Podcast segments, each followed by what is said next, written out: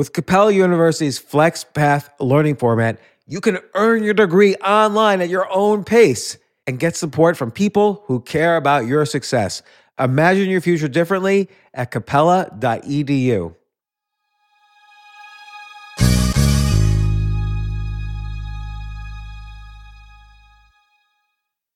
Who doesn't love a classic chocolate chip cookie? Famous Amos has been making them since the 70s, 1975 to be exact. With semi sweet chocolate chips and a satisfying crunch, it's everything classic in one bite sized cookie, and fans couldn't get enough. That's right. You'll find our original recipe, the one you know and love, in every bag of Famous Amos original chocolate chip cookies. Find Famous Amos anywhere you buy your favorite snacks. This isn't your average business podcast, and he's not your average host. This is the James Altucher Show on the Choose Yourself Network. Today on the James Altucher Show. Art is such an odd thing because how much you love something and how much you put into it doesn't have any relevance to how well you're doing. You know, I mean, I was in it great guns, body and soul. I, I, I love my songs, I love my music, I was into it. I stunk, but who cared? I was so, so into it. And it's just a, such a love. And when I realized, wait a minute, if I ever want to eat, you know, I'm making $80 a week on a good week, and I'm 31 years old. And I, I said, well, look, I know all these jokes. Let me try telling these jokes on stage. And they laughed, and I told more, and they laughed some more, and they made an album. And, you know, I went like this. I mean, I was crawling and crawling, and then, you know, I sent my albums to Howard, and he called me up, and I went in and sat in on the show, and they said, You're a lot of fun. Come back next week. And I worked there once a week for free for three years. I mean, I put in, paid my dues, you know, and it was so it was gradual, gradual, gradual, and eventually, all of a sudden, I'm rich. Well, I think though an important lesson is that you were willing to do it for free for three years. I think people aren't willing to put in the free.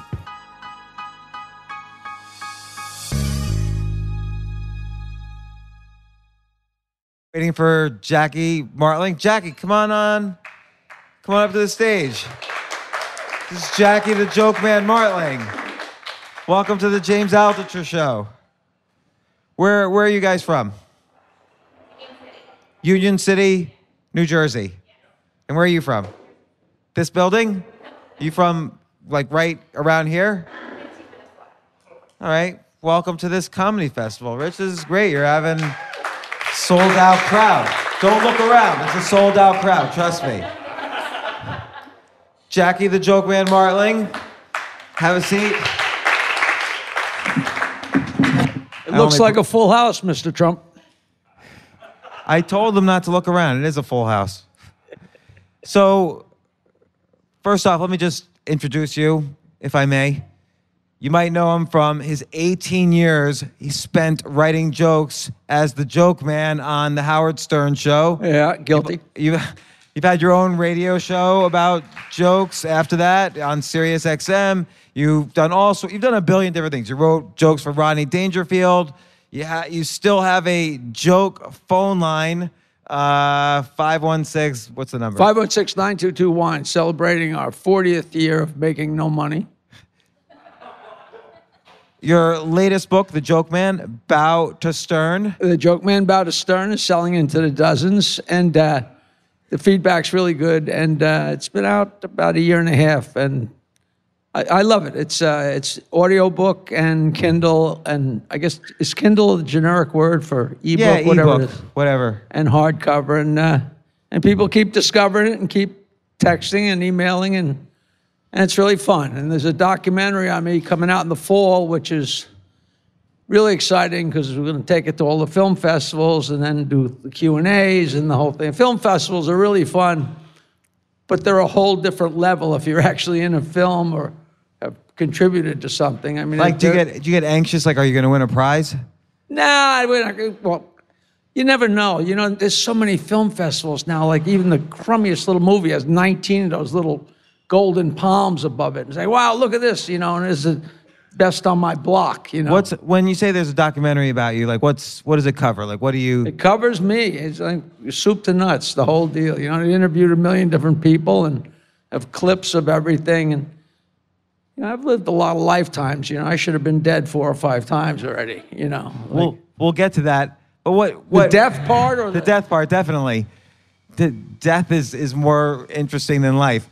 So Nothing is as interesting as your haircut. could be. Uh, so you really you're really a great example. You don't have to like everybody's so anxious these days. What should I what should I do when I grow up? What should my passion be? How do we overcome the sounds of like the restaurant closing up here? And you you kind of like found your own path in this zigzag way. Like you were into music, you were playing bands, and then and and maybe you weren't that good, and so you started telling jokes to keep the crowd you know, excited. it, it's what's really wacky is if you take my life and go backwards and connect the dots backwards, it makes perfect sense. It looks it looks like I had a plan and knew exactly where I was going and what I was doing, and it was absolutely haphazard. I mean, the best description of my life pattern is a pinball. You know, bing, bing, bing, bing. You know, I just did the next thing I had to do because I had to do it and uh, a little bit of bad luck, but a real lot of good luck. And the main thing you find out in life is that luck is a huge part of it, but also really favors the prepared. So if it, you know if you're ready for it and you've set yourself up, you know all the uh, all the opportunity in the world is no good if you're not ready to go. You know.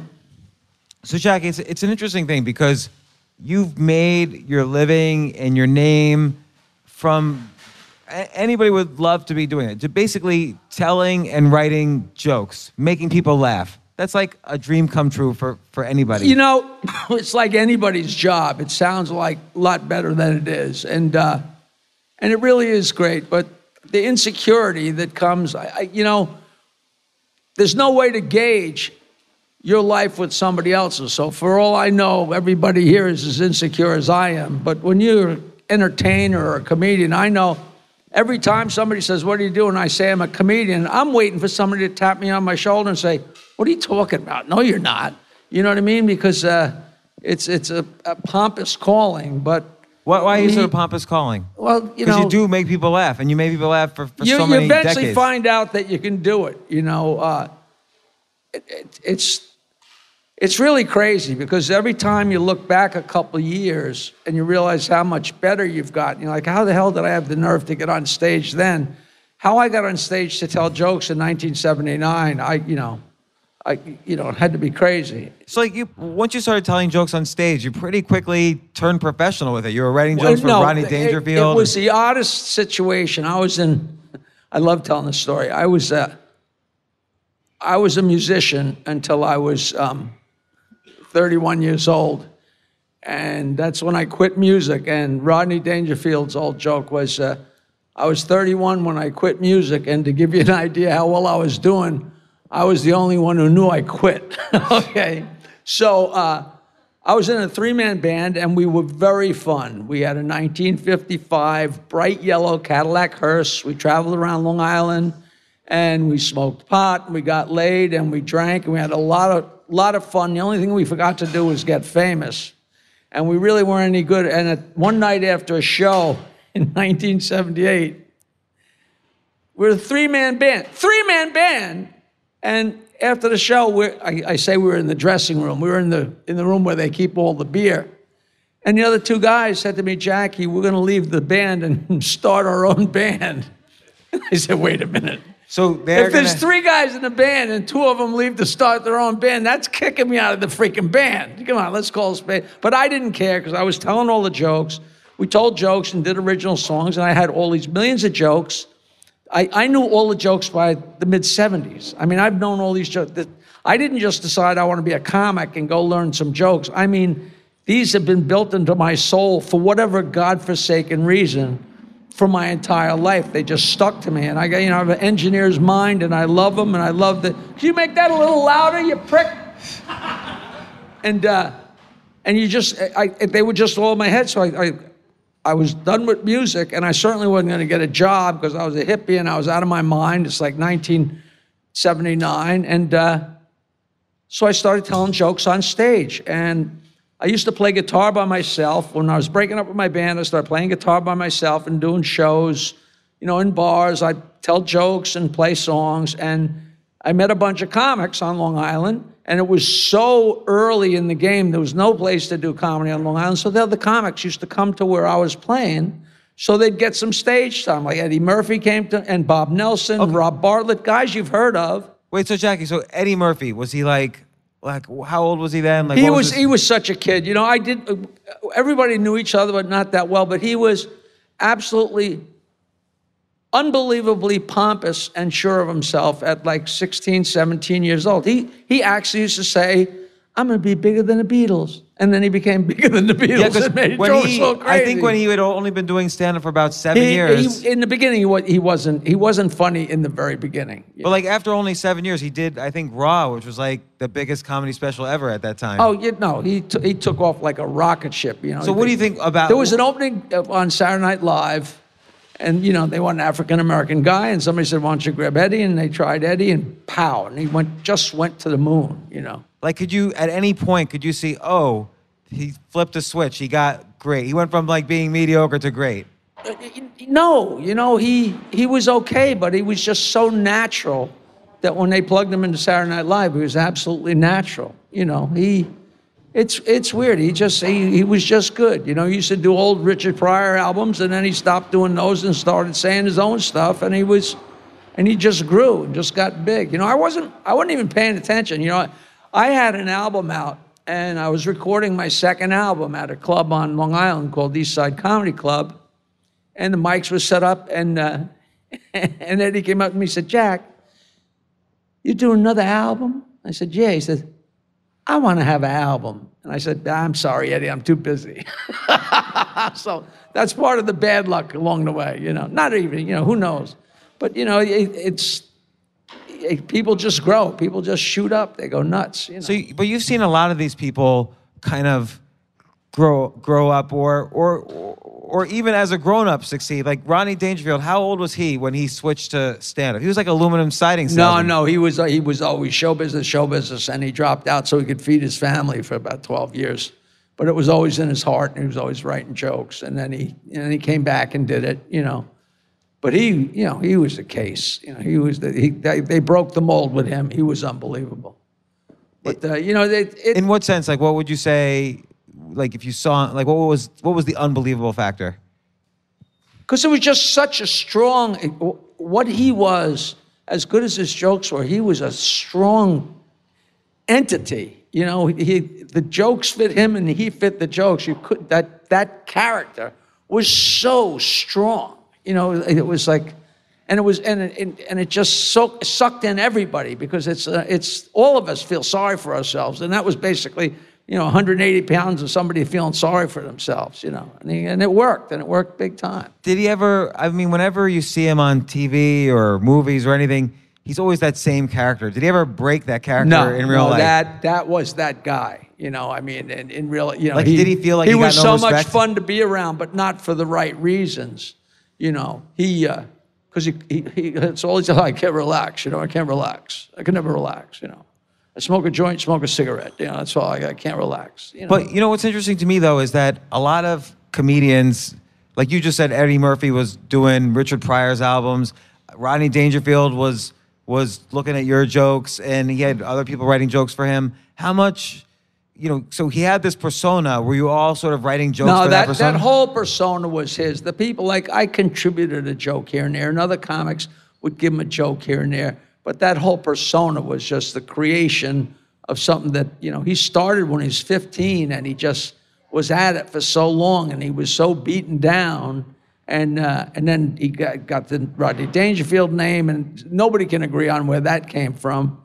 And, uh, and then, you know, he, a few Ed Sullivans and the Dean Martins. And when I started hanging out with him for the brief period, he had just made, was in the middle of making Caddyshack. But the important thing is, he was on the Carson show like maybe twice a year or three times a year for almost the entire 70s, and he was on the Dean Martin show once a month or something. But as often as that sounds like, you know, he's on TV and he does seven minutes, and you don't see him again for a couple of months. In the early, at the early eight, in the early 80s, just at the end of the 70s, they put him in a whole series of Miller Lite beer commercials. And he was in Miller Lite beer commercials with all these, you know, not Mickey Mantle, but that level, you know, you know, hockey players, football players, baseball players, and they'd always be doing something, drinking Miller Lite, and he was like the butt of the jokes.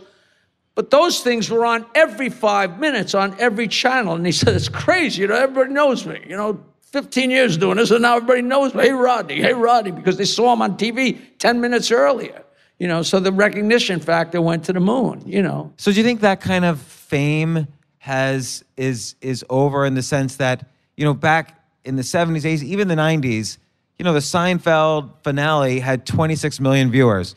Now, uh, a top 10 show might have a million viewers. Yeah, no, So the, the whole thing is is very 4% very- of the viewers. It's very crazy. It's so the whole thing is so scattered. I just had a meeting today, and a guy was explaining to me about uh, there's there's stars that are selling out, you know, twelve thousand seat arenas because they have so many YouTube followers, and they're people you never heard of. And are they funny? Well, they got like 12 minutes of material that's not funny. And they, pa- and they pack rooms across the country and you never heard of them. It's like, that's the new game, you know? It's not, it's, who knows? Who knows where it's going? Let, let me ask you a question. Do you know who the highest paid YouTuber was last year? you! No. Far from it. Does anyone here know who the highest paid YouTuber was last year? Uh, don't, don't, is it the, the little kid that opens up the packages? yes, Is Ryan. that the, well, Yeah, yeah. He's, he, Ryan is seven years old, and he just plays with his toys, and other kids watch, and he made $22 million last year. it's so hard to believe the kid has 5,000 friends. In real No, life, they're no, all at his door. Let's he's got hey, we want to come out. million and- friends. Facebook, he's limited to 5,000. YouTube, you're not limited. No, I was talking about pals that want to hang out with him and pick his pocket. Yeah. You know, that's that that's that's just crazy. That really is crazy. But that is, but but what? So so like Rodney Dangerfield, you know, worked so hard, built up this persona, wrote these jokes, worked with people like you, built up, you know, again this this on, right. And some kid sneezes on himself on YouTube, and all of a sudden, he's, you know, more people know him. Yeah. So what do you think is going to happen? Like just the nature of media. I and- think and most of us comedians changing. are going to kill ourselves. Is what I think. It's just real, I think that's the only way out. You know. I know. I you know I have no idea. What's the funniest thing is that. The, the most astute person of all was was Andy Warhol when he said in the future everybody's going to be famous for 15 minutes. Who knew that he was overshooting? Right. You know, 15 minutes. You know, it's like sex. How do you make it last that long? You know. So but but with you then, like after Rodney Dangerfield, you know. He was only a teeny, Right. teeny piece of me. I, it got that got blown up by Howard so much to make a big deal out of it. But you know, But I, Howard's I- the really I- big but- part. Oh, he was the, the main thing for me. But I, I mean, I wrote some stuff for Rodney and had incredible, incredible, funny, funny stories. Tell, tell me one of your uh, Rodney Dangerfield jokes. well, there's nothing that's not off color. That's okay. It's okay. The, the worst, the worst Rodney Dangerfield story I ever heard, and I wasn't there, was there was a guy named John Fox who passed away, and uh, he, Rodney was making a movie, a, a, an animated film called Rover Dangerfield, and it was a dog, and the dog had a pal, and the pal was going to be John Fox, this friend of mine. I worked with him all over the country, and uh, they got a penthouse in Las Vegas to write this movie, and they're up in the penthouse and they decide to go down to the gambling tables. And they got on the elevator. John said it was just him and Rodney. On the way down the elevator, and halfway down, the elevator door opened, and a little tiny Asian woman got in the elevator next to him. She's this tall. And he said, and the elevator door closed, and on the way down, he said, Rodney blasted the loudest, most disgusting fart he'd ever heard in his life. And when they got to the bottom, the doors open. There's like 100 people waiting to get in the elevator. And, and as he walking out the door, Rodney turned to the little woman and said, You're really fucking disgusting, you know? now, the, why that's so funny is he's a 75 year old man, and, but he's like 12. You know, and that, that's the that's the beauty of being a comic because you do that stuff. You know, you do silly stuff like that. You know, I, I had one. I interviewed Rodney Dangerfield in 1996 at the Aspen Comedy Festival, and the first question I asked him was just kind of off the cuff. What's what's the strangest thing you've ever seen at three in the morning? I swear to God, he didn't hesitate for even one second, one second, even less than a second. He said, "Her husband came home." and that's so clever. Like just to That's you know, he's that. But he was that. You know, he wasn't that funny. So he he, he could have just well had nothing to say. It's really funny. Like so many really big guys, he could be really funny, but he could he could sometimes have no sense of humor at all, which is which is really fun. You know, when, I, when I first was going away with him, when, when we were putting the stuff in the car, I said, "You have to realize that I'm going to laugh every time you open your mouth. yeah, have a party. What do I care? You know." The, my my best Rodney story is uh, he took me with him uh, in 1980. We, we I, I badgered him. I said, "Look, I'm selling you jokes. Take me with you on the road. We'll have fun. Take me on the road. We'll have fun."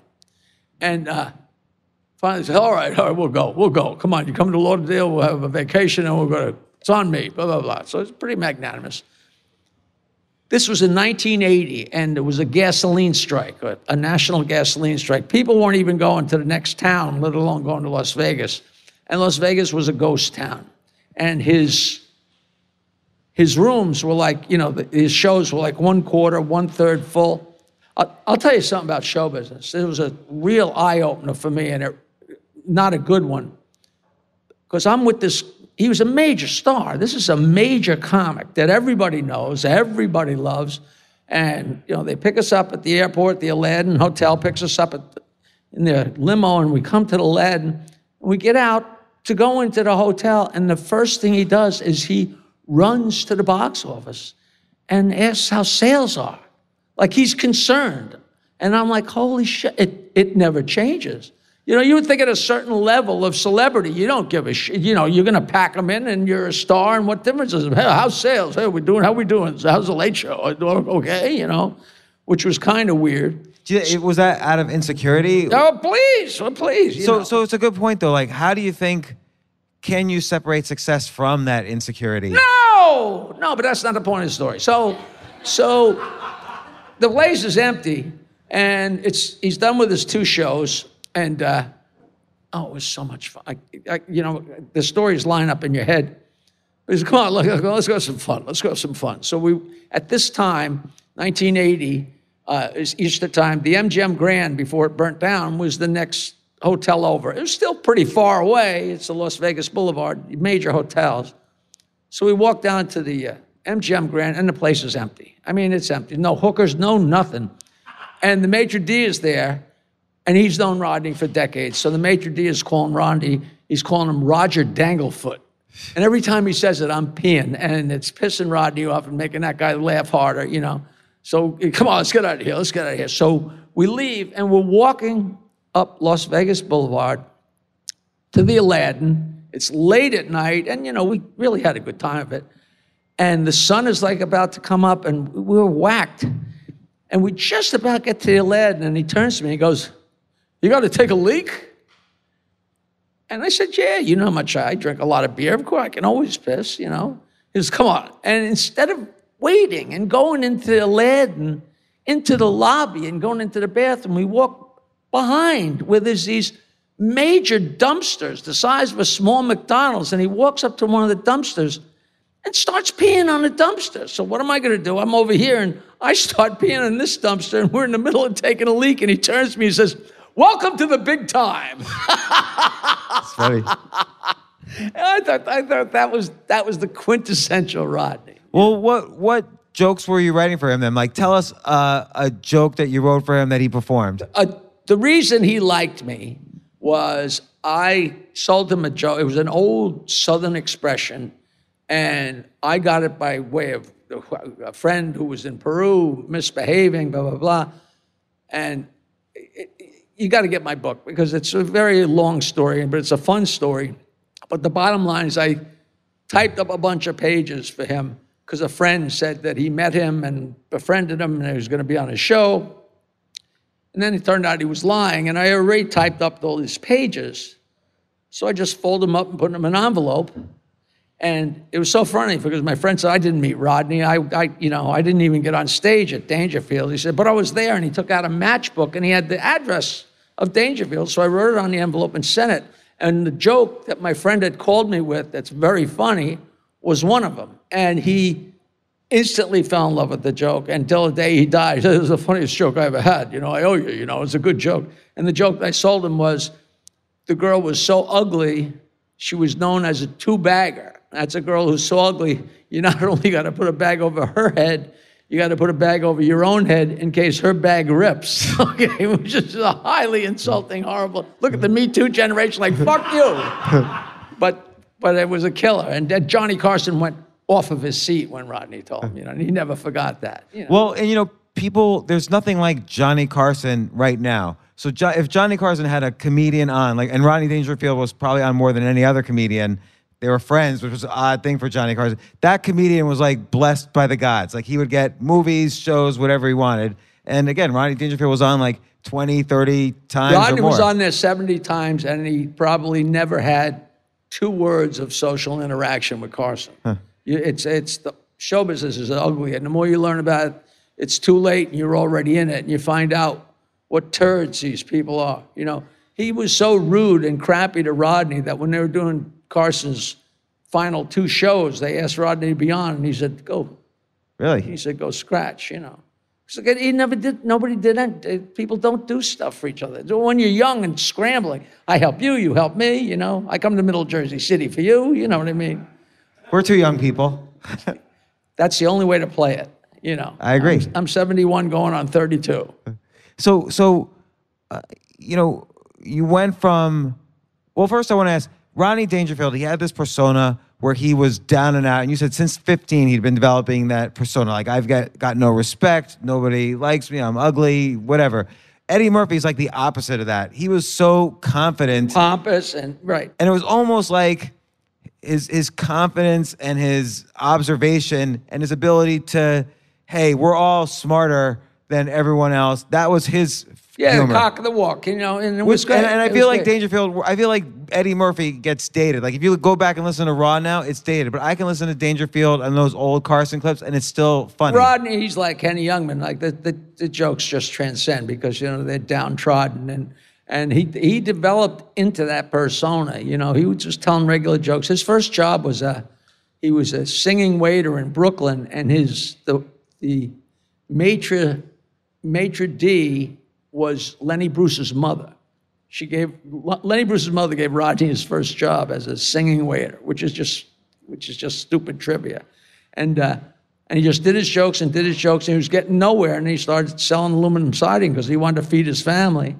And then he said, "The hell with it," and went back into it, you know, and uh, and set up Dangerfield's Comedy Club so he wouldn't have to leave town, so he could take care of his kids, you know. And, uh, and he's a character, you know, and he, he just worked and worked and worked and worked, and you know, the classic: the harder he worked, the luckier he got. You know what I'm saying? It's you know, he, he was no overnight success, that's for sure. You know. Well, you know, the same could be said for Howard Stern. Like he was kind of failing at his first two local markets. Oh, he he really paid his dues. He went from here to there to here to there. You know, mean, you know. But then that's started- that's what's crazy when you hear that somebody sneezed on Facebook and there's five million people following him, and when you know how many people, you know, worked and worked and worked. Yeah, X, I mean, there's X amount of people that get on a television show when they're 12 years old and get famous, you know, but they're dead by 18. You know, it's it's it's crazy. It's a it's a it's a the business is a whore. Mm-hmm. You know, it's horrible. No, you've said that I- a I lot. I, said- feel I like, said- are you a little bitter about the business? Like, No, but no, you know what it is? Not even a li- I love it. I, you know, I couldn't even envision. It. It's so funny because I was 31 and, and, and, you know, I wasn't a good guitar player. I wasn't a good songwriter. But art is such an odd thing because how much you love something and how much you put into it doesn't have any relevance to how well you're doing. You know, I mean, I was in it great guns, body and soul. I, I, I love my songs. I love my music. I was into it. I stunk, but, but, but who cared? I was so, so into it. And it's just a, such a love. And when I realized, wait a minute, if I ever want to eat, You know, I'm making $80 a week on a good week, and I'm 31 years old. I'm a college graduate. It never went through my mind, maybe I should get a regular job. I mean, I, you know, I, I don't think I've ever, maybe three times in my life, I've ever said it out loud like that. I mean, the, the, it was like, heavens forbid. And I, I said, well, look, I know all these jokes. Let me try telling these jokes on stage. And they laughed, and I told more, and they laughed some more, and they made an album. And that, you know, I didn't go, you know, I went like this. I mean, I was crawling and crawling, and then I, uh, me and my uh, soon-to-be wife started hosting the shows at Governor's Comedy Shop on Long Island. And we created that whole thing, and I was uh, starting shows. So by producing the shows, but I was, and then you know, I sent my albums to Howard, and he called me up, and I went in and sat in on the show, and they said, "You're a lot of fun. Come back next week." And I worked there once a week for free for three years. I mean, I put in, paid my dues, you know, and it was so it was gradual, gradual, gradual and eventually, all of a sudden, I'm rich. You know, I'd look at my wallet and I'd freak out. And my wife would say, What's wrong with you? I said, Look at it, $100 bills. And She said, Well, calm down. I said, Listen, if you go 40 years without having a $100 bill in your wallet, I'm still allowed to get excited about it. To this day, if I open a wallet, I say, well, Who stuck this in my pocket? Well, I think, though, an important lesson is that you were willing to do it for free for three years. I think people aren't willing to put in the free. Well, you know, it's, it's, it's vision, and that sounds pompous too, but you know, it was WNBC in New York City. You know, 50,000 watts. The whole world is listening. You know, get pulled over by a cop. Oh, I heard you on the Howard Stern show. Get out of here. You know, little things like that. But the whole world was listening, and I was producing shows at Governor's Comedy Shop and and my stand-up shows. You know, so it was paying off in spades know, I was selling out shows and making more and more money, more and more money. And then when we went to mornings and I became salaried, I had finagled myself into where I was passing them notes and making them noticeably funnier. And then we just caught, it was just like we caught on, you know, a, a tiger's tail and just went zoom, you know. I mean, Howard, what, you look at his interviews, and now with his new book, uh, Howard Stern Comes Again, it's kind of the transcripts of those interviews, so you could really study the guy's amazing as an interviewer, and he always. But he always been. was. He yeah. always. People say, "Oh wow, when did he learn to do?" I always thought he was a great interviewer. You know, he's like used to help with the questions. He's fearless.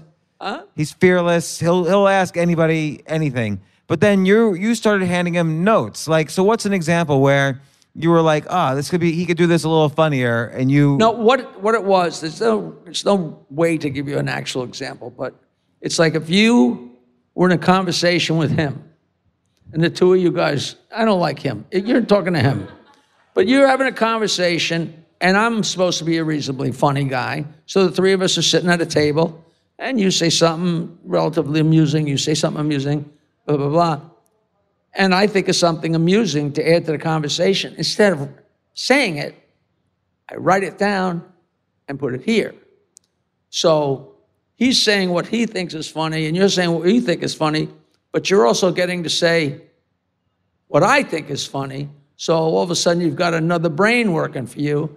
And and I'm a funny guy, and all of a sudden he's saying things out of the blue that were crazy fun. I tell people, he's driving the bus, so he can't read the map.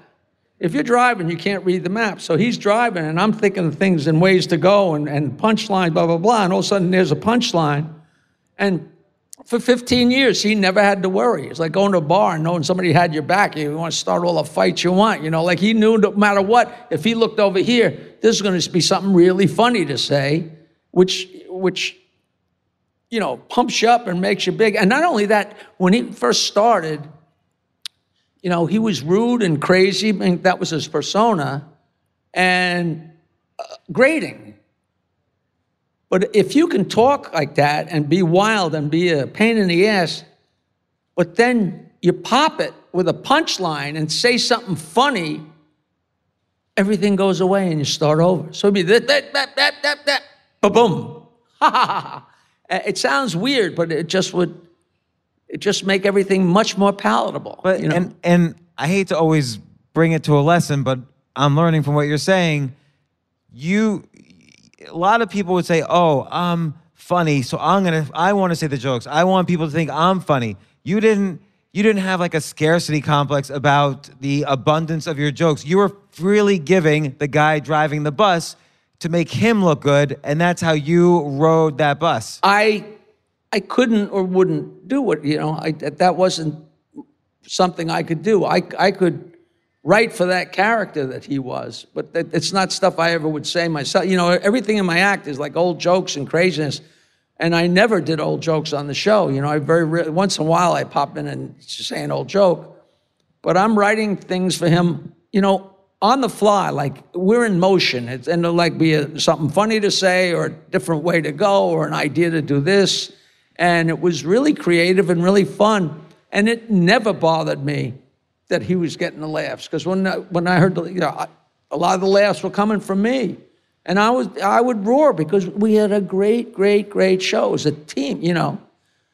You know, if Mickey Mantle's hitting the home runs and, and you're playing first base and, and catching a ball to put people out and you go to the World Series. You know, it's our team. You know, I, I, for some reason the ego of it never bothered me even a little bit. You know. So so you know, fast forwarding to 2001, you know, everybody's in contract negotiations.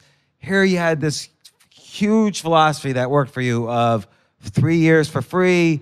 Let's give Howard as much credit as possible. Let's give him the the overabundance of of jokes and and so on what happened then? Oh, I, it, it, it's the classic thing of you're working for a boss and you think you should get paid more and he doesn't. You know, I asked for more money and they said no. I mean, the whole world has had a field day trying to make something crazy out of something, but there was no animosity. There's no, I mean, there was so many factors. There's a million reasons why you ask your boss for more money or, or you're ready to walk. And uh, I had plenty of reasons, but I drew a line in the sand and said, this is how much I, I want to make. And they said no. You know, so I'm allowed to ask and they're allowed to say no. You know, it's like being in the back seat with a girl. It's that simple, you know? And and Artie Lange came on the show. You left the show much later, much later. People say, "Oh, did you and Artie get along?" Me and Artie, I knew him forever and he didn't sit in my chair until 8 months after I was gone. You know, there was no crossover whatsoever. What, what was his role really on the show compared I, to your know, role? I never listened. I didn't know, but I, as far as I know, he wasn't writing jokes. He was telling stories and hanging out, and you know, it, it was a different role. Yeah, because he had kind of the down and out thing as well. Like he had his problems. He would tell jokes. He would I, tell stories. I didn't listen. I you know I I never I didn't listen to the show when I was on it, and I didn't listen to the show after I left it. And you know people, so many people. Oh, you're you're full of it. You listen. I I don't. If I turn that show on and it's funny, I'll feel bad. And if I turn it on, it's not funny, I'll feel bad. So there's no win. You know, he's not funny without me there.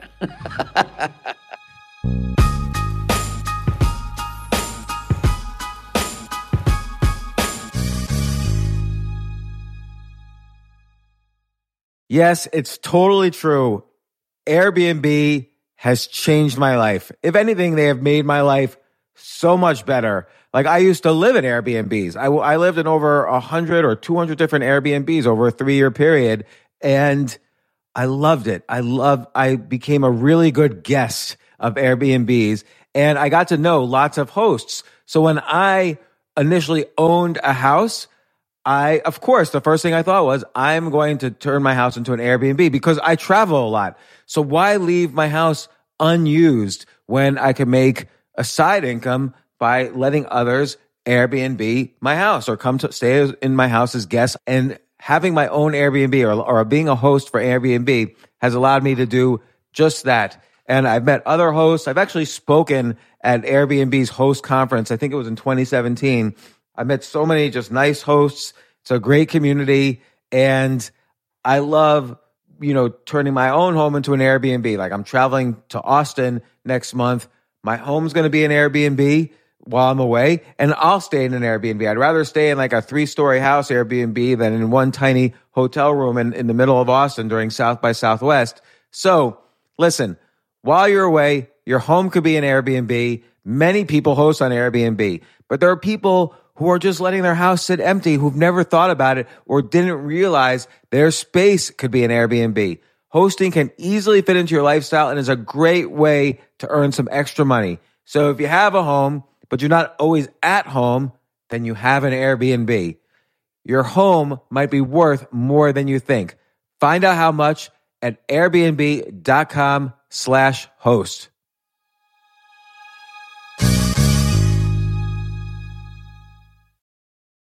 Daylight savings time is starting up again. Okay, podcast is over. That's all you needed to know. But why do we have uh, daylight savings time?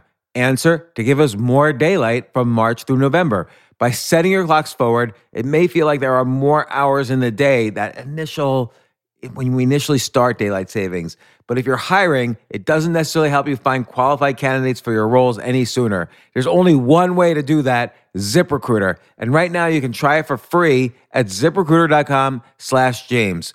ZipRecruiter works around the clock to find qualified candidates for you. Once you post your job on ZipRecruiter, they send it to 100 plus job sites so you reach more of the right people. This is such a brilliant idea for a business, and ZipRecruiter did it. So, ZipRecruiter's smart technology also quickly scans thousands of resumes to identify people whose skills and experience match your job. I've used ZipRecruiter particularly as a potential employee, and I still to this day get messages every day. James Altucher, would you like to apply to be VP of Entertainment at NBC or whatever? So there's just nonstop emails. Like I got five or six emails today because of because a year ago I signed up for ZipRecruiter.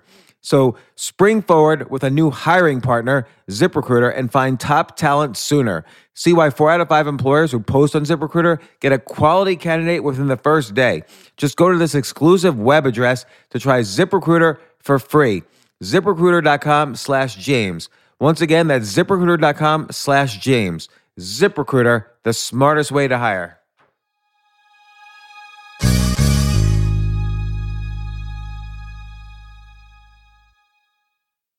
Hey, listen, men's health is important. Men act all cocky and like they don't need anything. But the reality is, as you get older, there's some things you need. And it often feels like we're too busy to take care of our health problems. Like, I'd rather do anything than go to the doctor or the dentist or the pharmacy or whatever. But now you don't have to waste your time if you use HIMS. HIMS, H I M S, HIMS is changing men's healthcare by providing simple and convenient access to science backed treatments for erectile dysfunction, hair loss, weight loss, and more. The entire process is 100% online, so you get a new routine of improving your overall health faster. Jay, you listening to all this? Yes, I definitely gonna use HIMS from now Not on. that you need it. You're you're young and healthy. James, I'm 35. You, you're getting there. You might you might need it. Who knows? But if prescribed, your medication ships directly to you for free and in discreet packaging. No insurance is needed. You can manage your plan on the HIMS app, track progress, and learn more about your conditions and how to treat them from leading medical experts. Start your free online visit today at hims.com slash James. Could you imagine that? There's a whole section just with my name on it. Hims.com slash James. That's how I how much I am representative of the kind of person who needs HIMS. That's H-I-M-S dot com slash James for your personalized treatment options. HIMS.com slash James. Prescriptions require an online consultation with a healthcare provider who will determine if appropriate. Restrictions apply. See HIMS.com slash James for details and important safety information. Subscription required. Price varies based on product and subscription plan.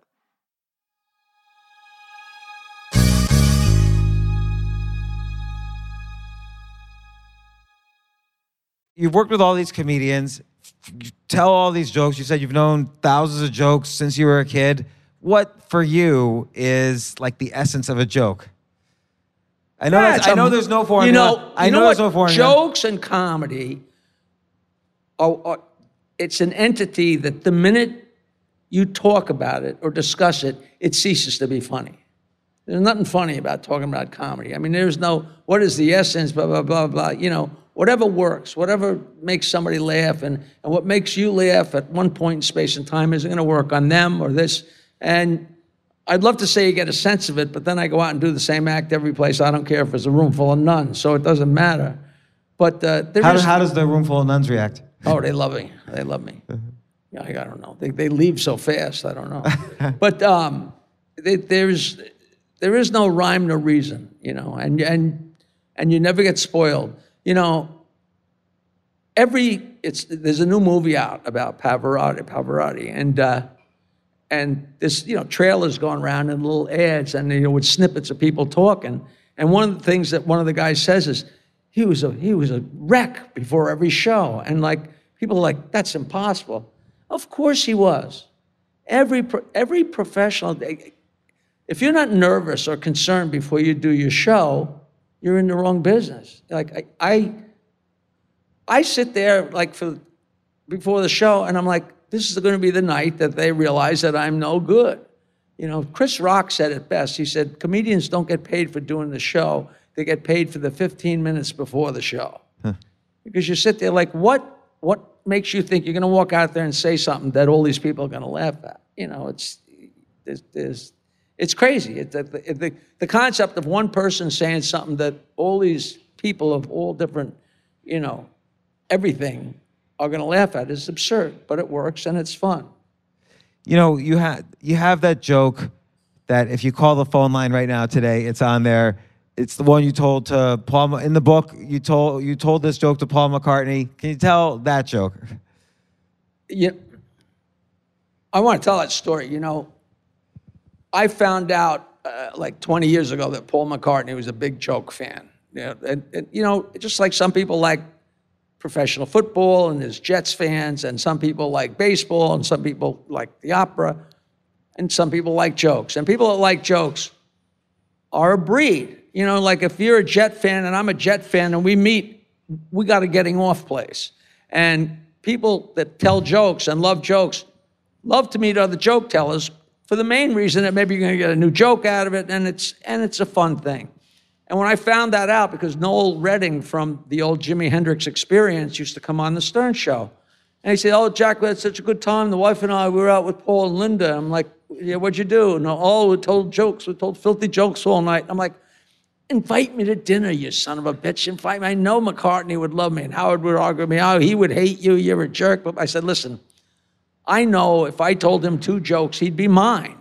If, if somebody's a joke teller and they know you got funny stuff, it's like a drug deal. They just know. And it, but nobody, if you're not in that, if you're not in that swing, it's hard to explain. But so my whole life, so although everybody I know knows, I always want to tell McCartney jokes. I've gone to concerts and been in the green room and waiting, and I'd missed them for whatever reason. It just pissed me off.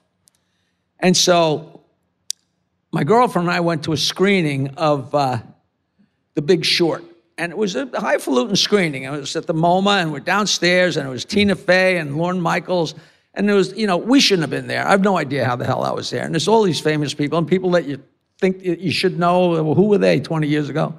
And so we're standing there, and McCartney and his wife Nancy come down the stairs, and my girlfriend says, "Jackie, there's Paul McCartney. You can tell him a joke. Tell him a joke." I said, "Listen, Barbara." That's the beauty of New York City. If you're Woody Allen or if you're Paul McCartney, you can walk around because nobody's going to bother you. Maybe not, he can't, maybe Paul McCartney can't walk, Woody can walk on the street. Paul can't maybe walk on the street, but Paul McCartney can come into a show business party like that because he knows people are going to leave him alone. Because there's not a person in the room that didn't have a perfectly good reason to go up and tell Paul McCartney exactly what they were doing in 1964. And trust me, he doesn't give a shit, okay? So I give this whole spiel about, yeah, it's really nice, but no, no, no, no.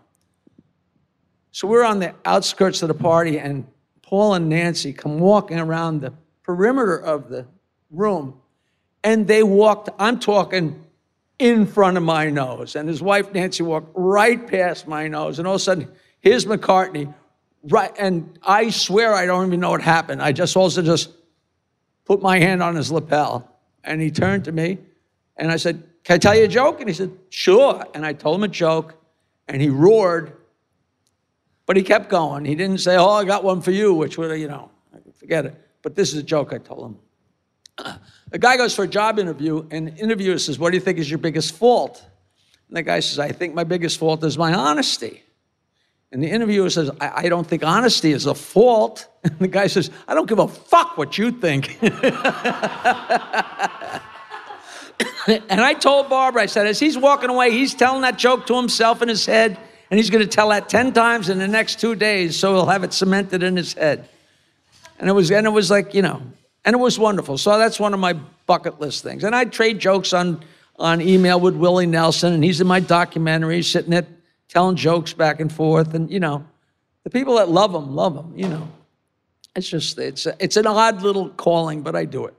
And uh, you were on the Aristocrats too, which is the describe that one because that's The- Gilbert Gottfried's been on the podcast. The um, the aristocrats was a joke that I heard way back in, uh, in like I guess seventy eight or seventy nine. It was told to me by a British magician comedian whose name is Martin Lewis, which I always thought was the greatest name.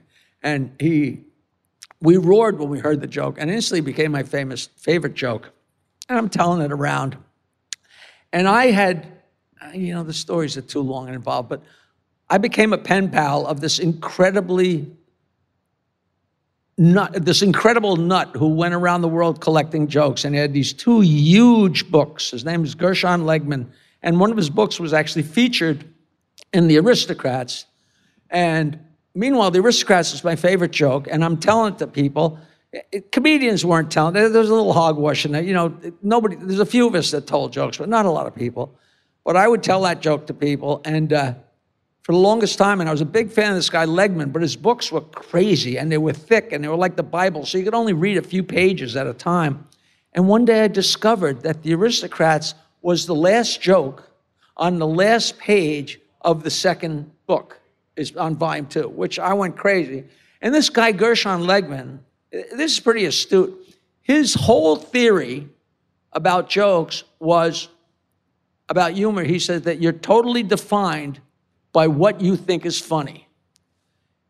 And that is, and, and if you think about it, it, it's, it's amazing. It's just amazing. And then I read the aristocrat joke, but he describes it a joke that was told him by a guy who was raised in a family of horror where the parents battled for 40 years, but they didn't get a divorce because they wanted to stay together for the good of the children. And I'm like, I'm reading my life story. And then this guy tells the joke.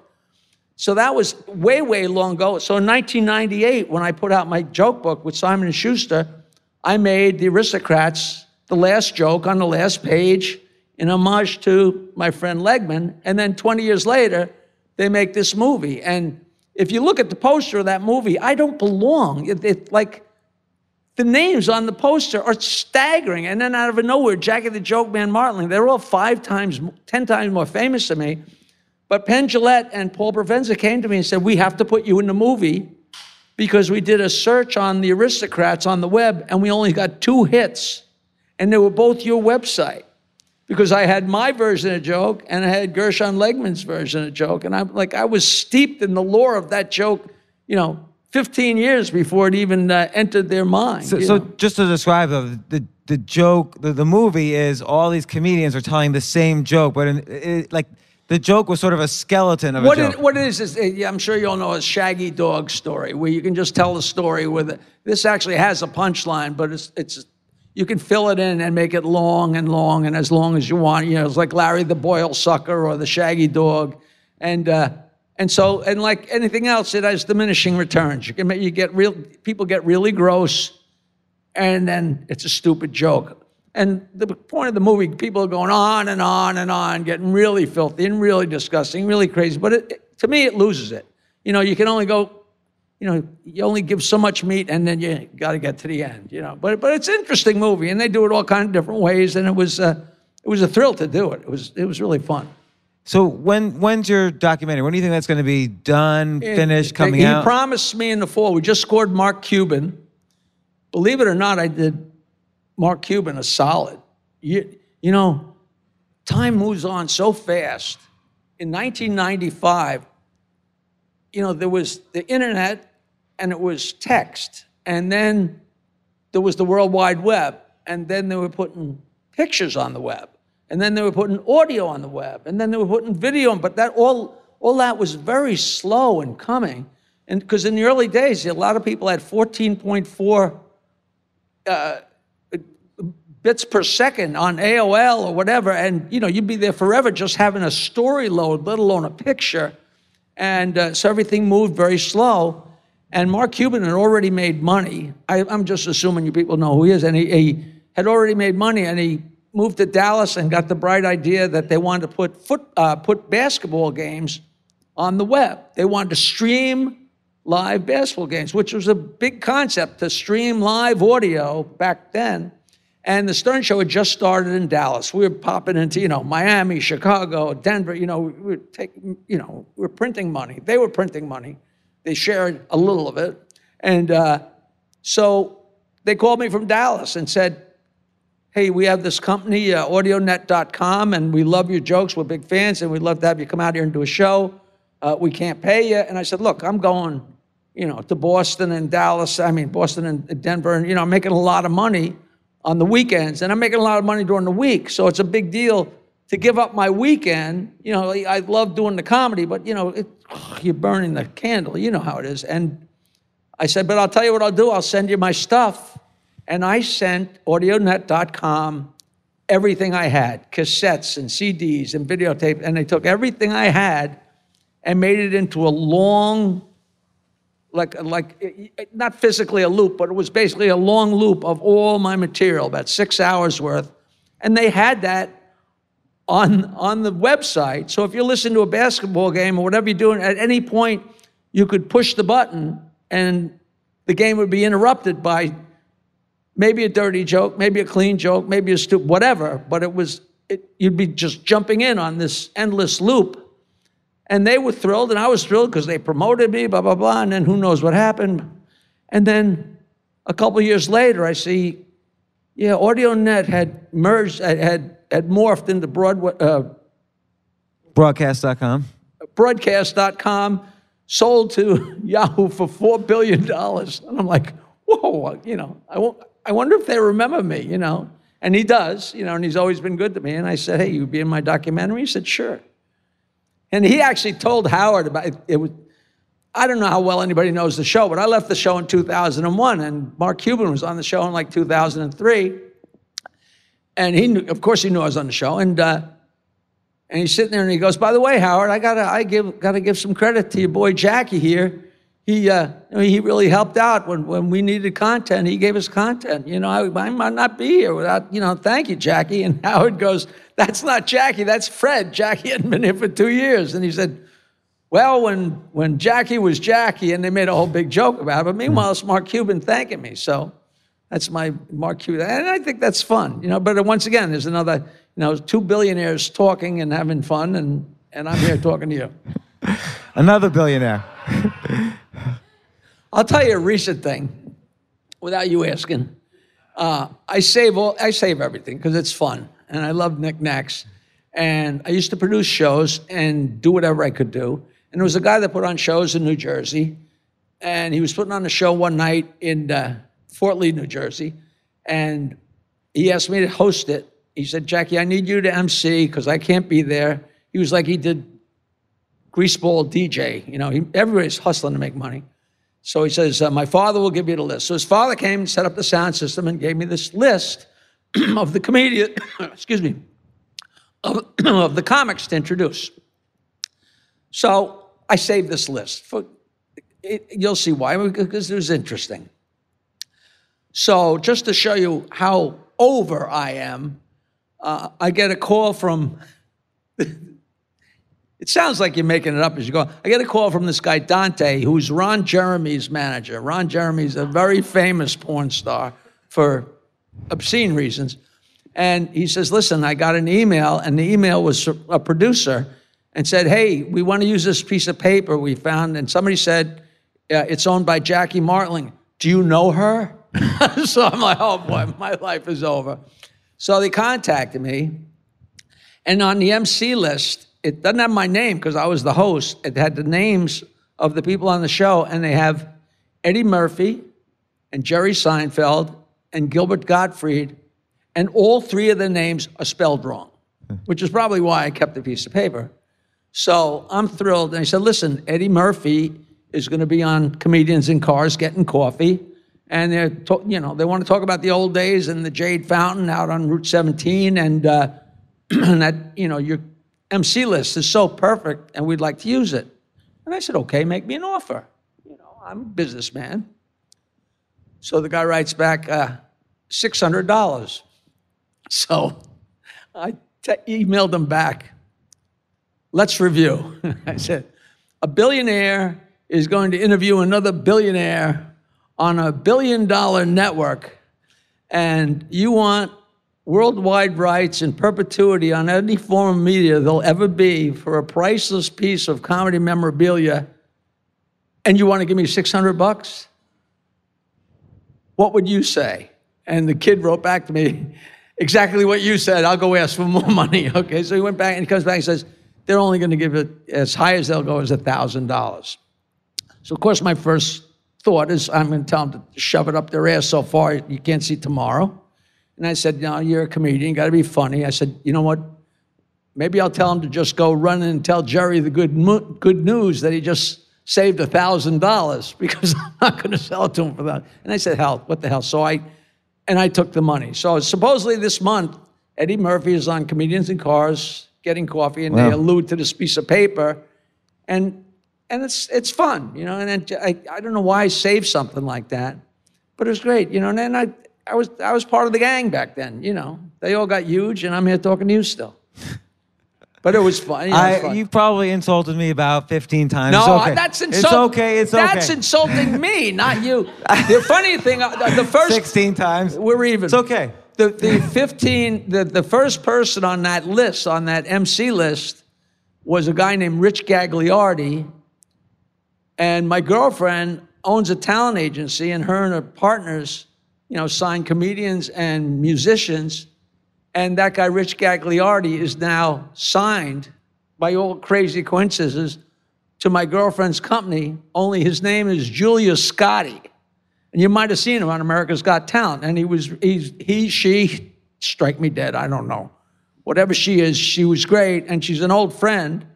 And she got a sex change at like 64 years old, you know? Uh, ju- Just a delightful person. But the fact, there's no reason for her to be on that list, and she just is, which just makes the story so fun, you know? So, so Jackie, there's so many things you've got. You've got the recent book, uh, Jackie, you know, The Joke Man, Bow to Stern. You've got your upcoming documentary. What's that going to be called? Joke man.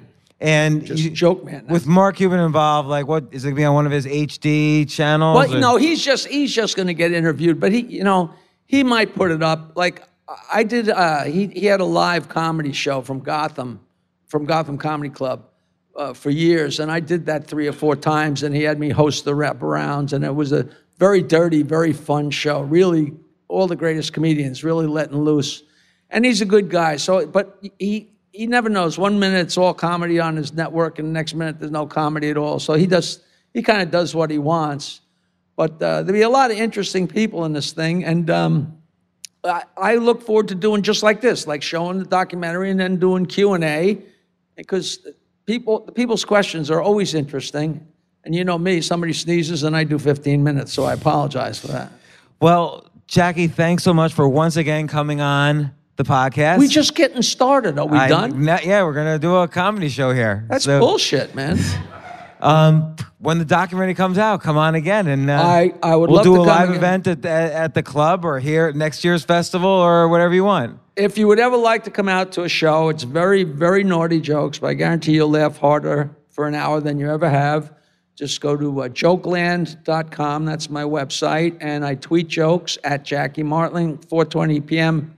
International Marijuana Time every day. And, uh, and I have a mailing list. If you email, I'm still on AOL, jokeland at AOL.com. I send jokes once a month with my list of where I'm working. And uh, I've been doing the same thing forever, and I'm going to keep doing it forever. And, uh, and thanks for being here. Great. Well, thank you, Jackie, for coming on.